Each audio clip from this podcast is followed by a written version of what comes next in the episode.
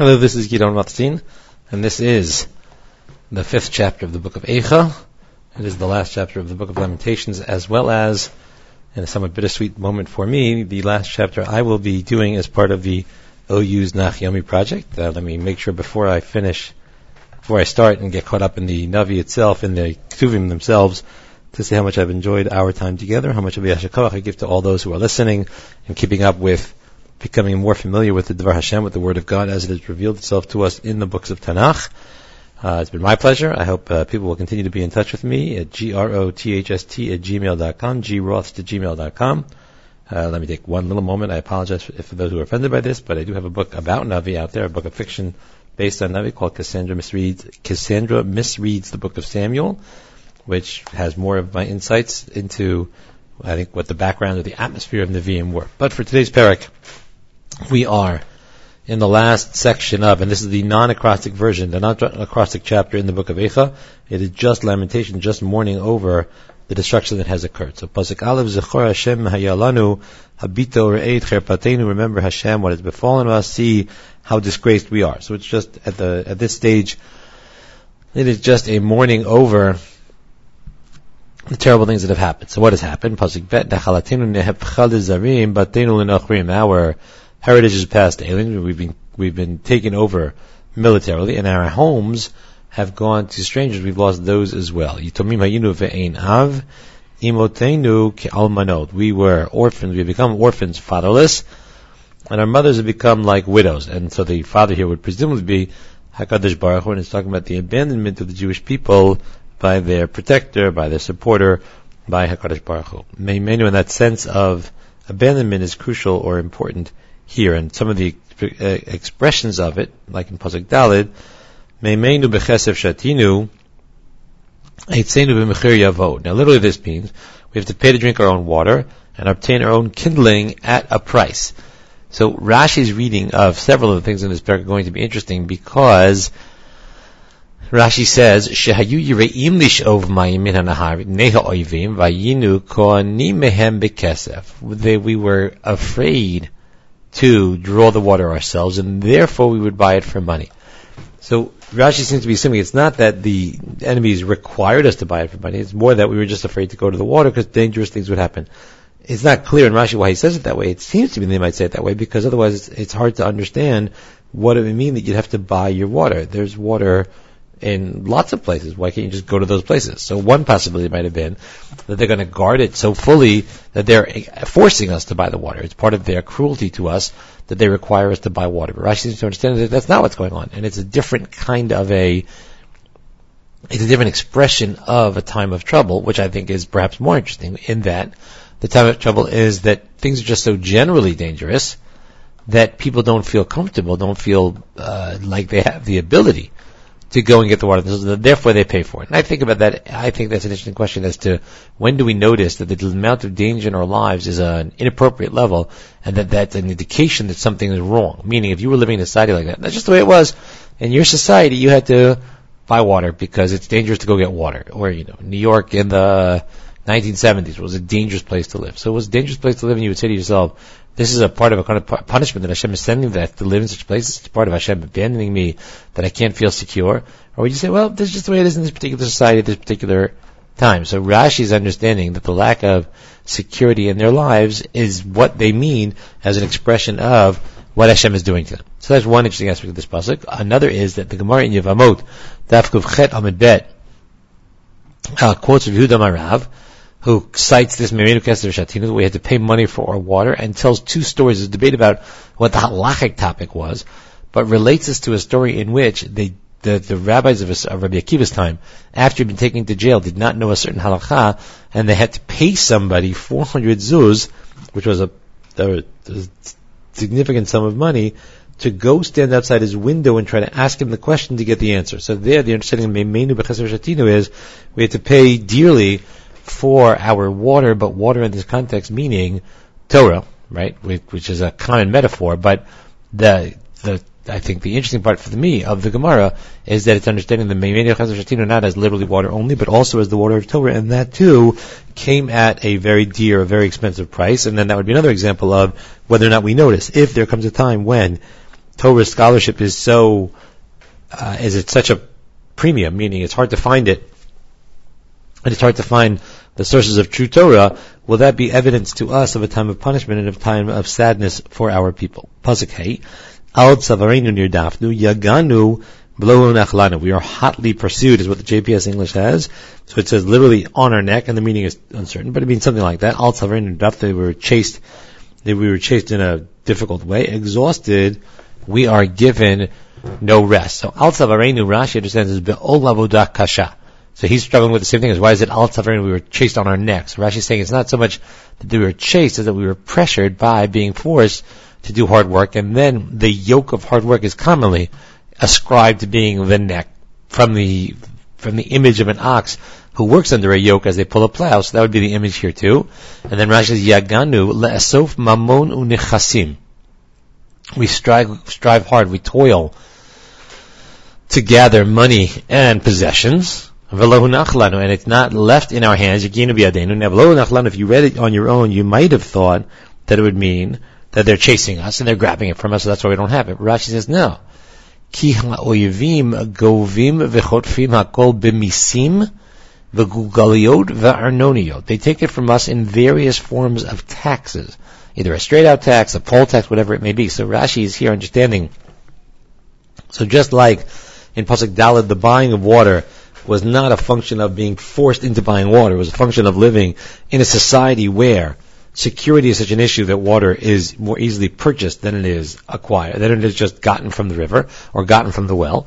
Here too, Rashi's understanding our being chased and our not having is not a function of an actual physical battle war image. That wasn't continuing in those times. It is rather an image of, a function of the fact that the, that the ruling nation around us requires us to pay such significant taxes that we don't have any money left. So first of all, I think it's probably accurate about Rashi's time. That he's living in a time when there were significant taxes that made it very difficult to make a living. But then it also expands the meaning and the understanding of the of this pasuk and Eicha, not just to then when they were actually being chased. And you could say, well, we live in a time when we're not chased. To the extent that as long as people live in a time when making a living is difficult, and then once they make the living, taxes seem burdensome and therefore make it that much harder to make a living, this pasuk and Rashi would apply. And then we would be living in an era which exactly can say the same thing. Al tavarinu nirdafnu yagandu v'lohu nachlanu. Pasuk vav mitzrayim natanu yad ashur this bo'alachim. We stretched our hand out to Egypt for help and ashur to try to get bread for our fill of bread. So Rashi says natanu is that we stretched out, and he's saying that it's like a person who's falling and they're trying to reach out. So they reach out to Mitzrayim and to Ashur. And those are the places that we turn for salvation. And obviously, the Rashi doesn't say it, there's a problem here because instead of turning to Hashem for salvation, we're turning to Egypt and to Ashur. There's an interesting Midrash Tanchuma, not we're going to take the full way, but that tries to relate all of the things that happened to Yosef to all the things that happened to Tzion. And so one of the comparisons is made is that in the case of Yosef, it says, Vayeshvule achol lachem. After the brothers sell him, they sit down to eat bread, and then B'tzion, it says, Bashur lizbo alachem. So it's not exactly the same thing, but the Medrash seems to be assuming that the, the role of bread as being significant in the experience of the trouble seems to relate it to. Now, you'd want to ask yourself, I'd want to ask myself, why is it interesting that it's interesting to note parallels between Yosef and Sion? That would be, be a discussion for a different time. I think it would be the question of being abandoned, being thrown suddenly into exile, having the shock of it. I think it would be all those things. But you'd have to go through the whole medrash, something which we obviously do not have time for here. Pasuk Zayin, Avotenu chat'u ve'inam, and va'anachnu avonotem savalnu. Our forefathers sin and are no more, meaning they've already passed away, they're not here, and we are going to bear their guilt. I remember my father, alav hashalom, complaining to me about the fact that uh, a pasuk which seems to put all the blame on the fathers. He, in a father role, was concerned that you know his children and grandchildren then put all the blame on him for things that go wrong, and he felt there was something unfair about that. But the Mechilta, the Rabbi Shimon Bar Yochai, gives an understanding of it that would have allayed his fears as well, because it says that the analogy would be to somebody who borrows money from a king, a hundred money, a lot, of, a lot of money, and then doesn't, and then denies it, doesn't pay it back. And then his son comes and he borrows from the king another a hundred mana, a hundred, another sum of money and doesn't pay it back. And then the grandson comes and he borrows it and doesn't pay it back. When the great grandson comes, when the fourth generation comes, they say, we're not going to lend you anymore because of your forefathers. And then he'll say, this great grandson, who actually, in the Medrash's understanding of it, in the Mechilta's understanding of it, had intended not to pay it back, will say, well, my forefathers sinned and are no more. But the point of the Mechilta is to tell us that it's not true that we just got punished for them. It's, it's that we have those sins within us, and then the fact that our forefathers did them uh, works to our discredit. Meaning, had we been the first generation of sinners in this way, we would have gotten away with it just because Hashem is an Erech HaPayim. Hashem gives people time to do tshuva, gives people time to, to change. So had we been the first generation, we would have gotten away with it. And therefore, what we're complaining about really, when we say Avatinu Chatu Ve'enam, Menachnu Avatinu Savalnu, is not we're being punished for their sins. It's that we're not getting the length of time to sin with impunity without yet bearing in this world the punishment for it because of our forefathers who sinned, which is a very different perspective of what's going on. Pasuk Tet Navinavshenu Navilachmenu Mipnei Cherev Hamidbar. So with our souls we bring our bread because of the sword of the desert. So Benavshenu, again Rashi being consistent, he will say not with our actual souls, but with Sakanat. When we go out to try to make a living from the fields, we're going to have to worry about Cherev Hamidbar, about the swords that are out there we're going to have to have a concern about it. So for Rashi, the picture of this parak is that the abandonment by Hashem leads to a situation in which we need to make a living in difficult circumstances, in dangerous circumstances, and that danger and those difficulties complicate how we're making a living. Uh, Yud Ketunin Rav, our skin glows like an oven with the fever of famine. Pasuk Nashim B'Sion Inu Betulot Yehuda. That they have uh, princes, no, that they have ravished women in Sion, presumably. So the JPS says, and, and on this, they, on the Nashim B'Sion Inu, that they ravished women. The JPS thinks the, the slaves of verse 8, Gavadim Mashlubano. Right, I'm sorry, it's the slaves, it's the people who are taking control of us, they have ravished women, Betulot, Bari Yehuda, and maidens, which is probably perhaps virgins in the towns of Yehuda. But the point being that our uh, sexual chastity was threatened by, it seems to have been threatened by our time in this time of trouble, and, and being controlled by these other nations. So, First of all, I'll note that that's an issue, it's a continuing issue for the Jewish people. The whole idea, uh, or at least in Medrash, at least in the Gemara, is the whole idea that we have understanding and control and knowledge of with whom we are, have, do or do not have or have not been having relations and therefore have or not been having children is a recurring theme. There's that uh, discussion of in in Chumash. There's a Rashi in one place where they count the Jewish people and they add a yud and a ke, and a, a yud at the beginning of name and haze at the end of the name to say that Hashem is verifying the Jews in Egypt, for all that they were slaves, were not raped and were not uh, sexually assaulted by their owners to guarantee that the Jewish people came out were all the ch- sons of the or the children of the fathers they had meant to be. Here too, that is a very big concern. So that's actually a concern that comes from the Gemara in Kiddushin, Daf Ayin Aleph Amud Bet.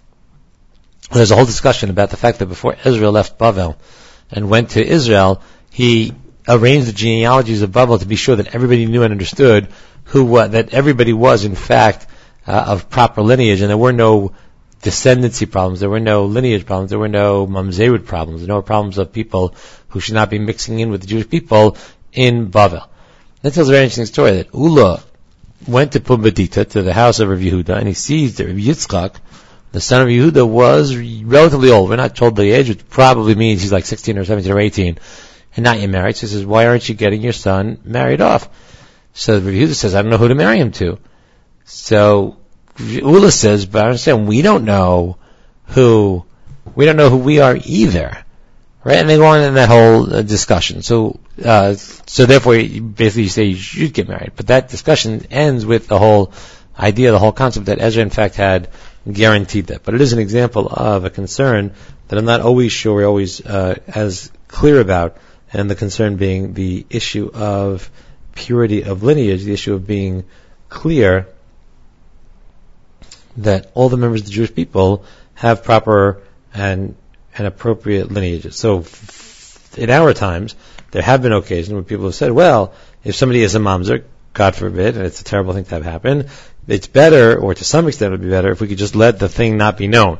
So that I've certainly heard people advise that if you knew of somebody who was a mamzer and was about to get married, that there's no need to actually go out and announce it and tell it, We just let it sort of get swallowed up. So that might be the good, valid advice for today, but it does show part of a tragedy or part of a difficulty that we're struggling with as a people, and this comes up here in this pasuk as well. The whole idea of women, aside from the tragedy for the women themselves, but the whole idea of the possibility of children of unknown and unverified parentage and genetic background and all those kinds of things is an important one. Pasuk Yudbet, Adam Nitlu Lo So the along with while the women they've been ravishing and doing those kinds of wrong things too, the officers of the princes have been hanged by their hands. Daru, and they have not honored or they have not shown respect to the elders. So this pasuk is actually, um, and the, the Ritva in Kiddushin points out that there's a pasuk So the Gemara there talks about which one is done for which, and talks about the fact that it's Pnei Zakenim that you show hidur, and then it's Seva that you stand up before Pnei Seva.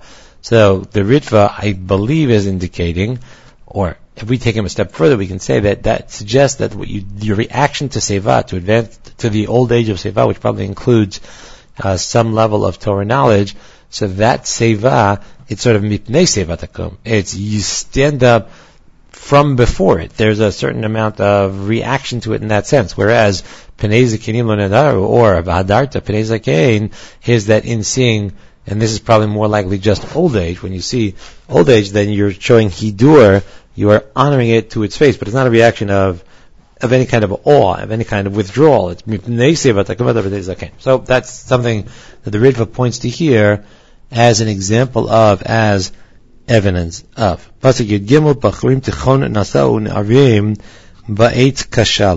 Young men have to carry millstones, and youth stagger, youths stagger under loads of wood. And much as the point of making them carry this is to tire them out, and and so therefore it's not it's not what would have been bad enough. It's not that we're just required to do their work for them. It's that we're given work that's almost make work, just to tire us out and to break down any resistance we might have had, any strength we might have had to to resist or to think about resisting to them, to these powers. So that's another aspect of what was going on. The old elderly or the elders, the leaders, are gone from the gates, and the young people are, are have stopped playing their music. So this pasuk actually, pasuk Yudalid, is the source of a halacha that perhaps sometimes is not as well known as it might be. And that uh, that halacha is in, based in a Mishnah in Sota, Daf Mem Chet Aleph, toward, towards the end of Sota, there's a Mishnah that says Mishe Batla Sanhedrin. It's part of a whole list of things that when this stopped, this also stopped. So Mishe Batla Sanhedrin, when the Sanhedrin was uh, was dispersed, was no longer active. But till Hashir Bet Mishtaot. So then singing stopped from party houses. Shneimar Bashir Lo Yishtu Yain. Pasuk in says that in at the time of song they're not allowed to drink wine the Mishmit Nevi'im Rishonim, it goes on, but the Ritum, etc. The Gemara says, I mean, my Misha Batla Sanhedrin How do you know? Because the Yishajis is Bashil Yishdu Yain. How do you know that it was connected to the loss of the Sanhedrin? So Amar of Hunda, Braid of Yeshua, Damakra, Zikini Mishar Shabbatu, Vacharim Miniginatam. That when the Zikinim were left, left the Shar, or were, uh, fell into disuse, there were no more Zikinim in the Shar, there were no more elders at the gate, when they were Shavatu, when they left the gates, when they no longer were present in the gates, that was when the Bachurim stopped their Niginatam, stopped their music. So therefore the Gemara is saying, this pasuk reveals what Yishayahu meant by Bashir Yishdayayin. What he meant was, in the time when there's no Sanhedrin, then there's supposed to be no shear in the Beit Mishtaot in the houses of festivities. We'll get to that in a second. That's what we mean by that. But what is the connection between the two? I think it's interesting to see. Gemara doesn't elaborate on it, but it seemed to me the Gemara is suggesting that the presence of a Sanhedrin, which establishes law and establishes the order in society, it's only in that context that the Jews have a right to have uh, festivities in the way of singing and celebration in, in, its fullest musical sense. And the experience of music is supposed to be within a context when a law and a legal system are fully operative. That's what it would seem to me to be true. The Shulchan Aruch is actually fairly uh, on this halacha. It's fairly machmir on this halacha. It's in Orach Chaim Siman Tov Kuf Tet. It's that Tov Kuf Tet Seif Gimel. So the Shulchan Aruch says, and it's a, it's a, this is a halacha that is more often followed in the breach. I'm sorry, it's not. It's Tov Kuf Samach. Right, Tov Kuf Samach Seif Gimel. Uh, it's a halacha that's often, more often followed in the breach than in actuality. He says, V'chein Gazru, these are among the Gzerot that were made in memory of the Churban, many, if not most of which, no longer are widely followed today. So one of them is, again, not to play musical instruments, to be happy with uh, at them and, and listening to them. Uh, so I think probably people today would say this as well. I learned a musical. Either you'd say we're Ashkenazim, and we'll see what the Ramah says in a second. Or you might say, well, I'm not using it to be happy with. I'm using it to learn how to play for the skill of learning how to play. But I think it's untrue. I think we play musical instruments to be happy with it as a part of a, a celebration. And, and, so the actual practice might be not be a joyful thing, but then when we play it just for the fun of it, that's what we're doing. So the Ramah says, V'yeshamrim dafka mishi yargil bahem. So some say it's only if you're going to do it regularly for the joy of it, meaning practicing it regularly would be a pain because you're just practicing.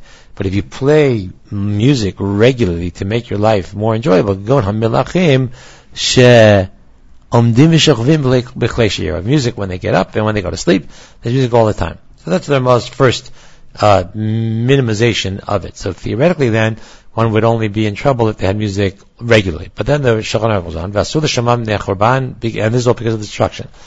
Vafilu shir bape he says, asura. Even to sing orally, verbally, without music, if you have wine around is prohibited. Our pasuk in Shaya that I mentioned before. Says, the custom has become, lamar divrei v'zichron, but it has become the common custom to at least sing words of praise, to say words of praise or sing songs of praise to Hashem, even when there's wine around. The Ramah says, "V'chein letzorech mitzvah." And so too for the purpose of a mitzvah, to go and beit chatan v'kala, like in a house of a bride and a groom, hakol shari. So there, it would all be permissible. So that question then becomes a a challenging one of when it is we're allowed to have music and when we're not. So, and remember that the Ramah and the Shulchan Aruch are assuming a time or living in a time when there's no such thing as recorded music. And there's such thing as broadcast music. So that's a whole set of questions as to whether those are included. For many purposes, we tend to assume that they're not so much, but that's not such a simple, clear kind of a thing. So in terms of mourning the Churban, mourning the destruction, you have a pasuk in Yeshaya and a pasuk in Eicha which would seem to indicate that part of being a Jew who experienced the destruction of the temple, and this is, you'll pardon me for going on so long, but a mini theme of mine as to whether we actually experienced the destruction of the temple. We actually feel it as a deep lack in our lives. There certainly were generations of Jews who felt it as a deep lack in their lives. My question is whether we feel it as a deep lack in our lives. So that there's, in other words, there's good, solid grounding in halacha, in the shulchan, in the Ramah. There's good, solid grounding to say that it's permissible to have live music at a wedding. There's good solid grounding perhaps to say you have live music at a bar mitzvah because you're celebrating the, the mitzvah experience, the, uh, the celebration of this young man becoming a bar mitzvah. But when you move beyond there, so then there are more complicated questions and more, um, less obvious questions of when and where music is permitted. It would certainly seem to be that if you're going to be drinking wine of any sort, to have live music is a problem, but it may be even recorded music is a problem. So somebody is going to go out to what we today call a bar, where they had a live band, uh, it would seem to be an issue, at least it would seem to be an issue, uh, that they're not allowed to have music around such things. Also, somebody is going to have music as a regular part of their lives. So if it's recorded music or if it's broadcast music, there may be room to say it's okay. If it's going to be live music, there would be certainly a problem, but even recorded or broadcast music, it would seem to be that the way the Shulchan Aruch is understanding the halacha is that having music regularly to cheer up your life is part of what we're not really supposed to have fully in the case of Jews who have not yet seen a return of a Beit Mikdash and a return of a Sanhedrin. Pasuk Tet Vav, Shavat Mesos Libeinu Nepach Le'evil Mecholenu. The gone is the joy of our hearts are dancing is turned into mourning. Nafla Roshenu the crown has fallen from our head. Woe to us that we have sinned. So these two psukim are along very much along the lines of what I was saying just a second ago, which is that question. Do we see this? Do we experience? Because this is a puzzle that lasts into our times. The, the Rambam, when he starts talking about the, the fast that we keep today, talks about that in exactly that way, that we keep fast today because we're mourning their sins that were like ours. So that's a problem for us here in this pasuk as to the extent to which we walk around so it's very difficult to walk around all the time aware of the fact that your life is just not nearly what it should have been. And I think many people like to say, well, it's not good to think that way in life and to feel that way in life. Um, so I'm not sure. I, I, I'm just not sure that it's not supposed to be part of the consciousness of a Jew that we live a life in which so many things are simply missing from our lives that we otherwise would have had, should have had, and, and are essential to what it means to be a Jew. So I think that that experience is something that has been somewhat lost from the Jewish people. Because of this our hearts are sick, because of these our eyes are dimmed. Because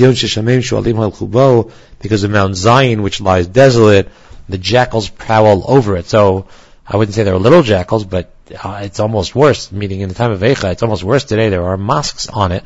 So I think that that experience, that understanding of it, again, should be part of what makes us sad, what makes us aware of the terrible things that have happened. There's a beautiful, beautiful, it's a Gemara also, but there's a Sifrei and Devarim. It's also Gemara at the end of Makos that will help us end off not on such a sad note, so I'm going to leave it, but it's on these psukim, I want to mention it here, and we'll come back to it in just a couple of minutes after we finish the other psukim. So Pasuk Tet, Ata Hashem Teshev You Hashem are enthroned forever. Rashi says, not you are enthroned, but Yadanu Ki Le'olam Teshev Vehoil V'chenu. Meaning, it's not you do it. It's because we know that you do it and that your seat last generation to generation. Why do you abandon us? You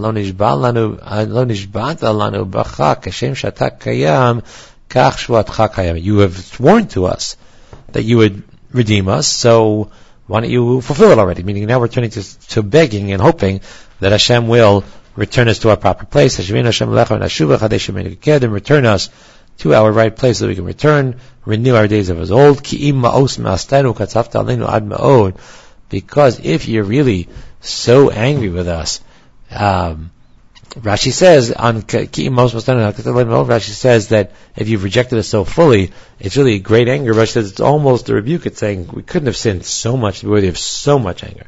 So that's a daring take, according to Rashi, on the very end of the book of Eicha, a beg, a plea, a cry to Hashem to say that much as we understand how we deserve this, much as we understand what, but what we've gotten is so much that maybe it's time for you, Hashem, who has a oath to us, a promise to us, to come and to redeem us. And then Rashi comes back and he has it as pasuk chav gimel in the parak, which is interesting because we don't we only have chav bet in our parak because it has a new pasuk. We because we repeat the last pasuk, second last pasuk of Eicha, Hashavin Hashem Elechem Ashuva, return us Hashem and let us come back. Chadesh Together, renew our days of as old, as of old. We repeat it at the end of reading this book. Rashi here notes what is well known, but that it comes up here and it comes up elsewhere in Haftarot that there are four books of Tanakh which end on such a sad note that we repeat the second to last pasuk because we want to finish on such a sad note. That would be Yeshayahu, the book of Treyasar which ends with Malachi, and the book of Kohelet, all of which end on a sad note, and therefore we read the second to last pasuk over again, and that's what we do here as well. So we try to end on a happiest note, even though this is a book of Lamentations, even though it's a book in which even though it's a book in which so much sadness has happened, we're really just mourning and and wallowing in what has gone wrong for us, nonetheless, we end on, we try to end on the note of hoping for salvation and awareness of salvation. And in that light, I want to just tell a famous story about Rabbi Akiva and his colleagues were walking along together in Yerushalayim and they got to Harabayim and what they saw was a jackal, a shu'al, or a fox maybe, but a shu'al, a jackal is the JPS translation, coming out of the Holy of Holies, where the Holy of Holies used to be, where the uh, Kodesh used to, where the Aron used to be. So all of the friends started crying because it's a terrible, awful, awful thing to see the desolation so fully. And Rabbi Akiva would laugh. So they said to him, why are you laughing? He said to them, why are you crying? And they said, how can we, how can we not cry when the pasuk, uh, when the, the place about which it said, Vazar HaKarev Yumat, that the, that any stranger who comes, meaning a human being stranger who comes, a human being non-Kohen who comes, should be put to death. And here you have a shual, a jackal, wandering in it, uh, with, without a, without a problem. And on us, they say, this pasuk of Eicha, al zeh aveli benu, our pasuk that al Hashem shu alim hilchavo is coming true. We see the fulfillment of a sad prophecy. Should we not be sad? Should we not be terribly sad? So that's an issue of its own. Meaning for them, and this I think years ago, Rabbi Yuval Cherlow of the Yeshivat Hesder Petah Tikva wrote an article in Yeshivat Hesder has a Tanakh journal called Megadim, an article there, a very important article about the fact that we don't live Tanakh anymore. We don't see it as alive and relevant to us. And for these Tanaim, it was absolutely alive. When the Pasuk said Shualim Hilchah, when they saw Shualim, it was uh, a fulfillment of that terrible prophecy, and they were struck by it. So that should be true ideally, really, when we read Haftarot, those of you who are listening are Nach Yomi people, as we read Nevi'im, they're supposed to be alive for us as well. They are Nevi'im that they go into Tanakh precisely because they happen, they apply, and they are worthy of understanding in every generation.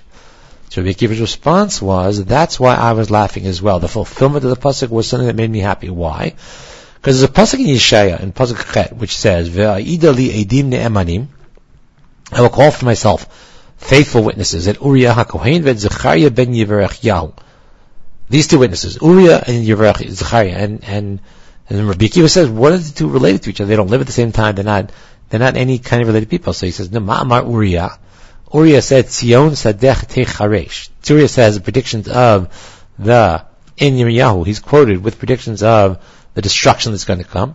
And Zechariah says, Kol Mashem Tzvakot, Od Yeshivu Zekinim Uzekenot, has a prophecy of the renewal of Yerushalayim, the rebuilding of Yerushalayim.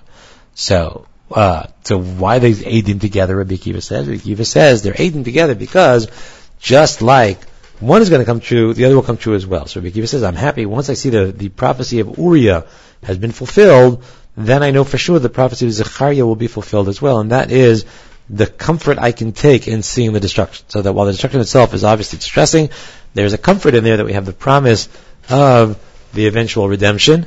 I can only hope for all of us as we learn Navi together, and I thank you for your time and for your joining me, and I urge you, and, and very much enjoy when people get in touch with me about, uh, about these shiurim that as we experience these Nevi'im and as we bring them alive for us more and more, and as we understand the message they are sending to us more and more, we can hope and pray and be zochet to the pasuk with which we ended our study of Eicha, Hashem and Hashuva. Have a great day.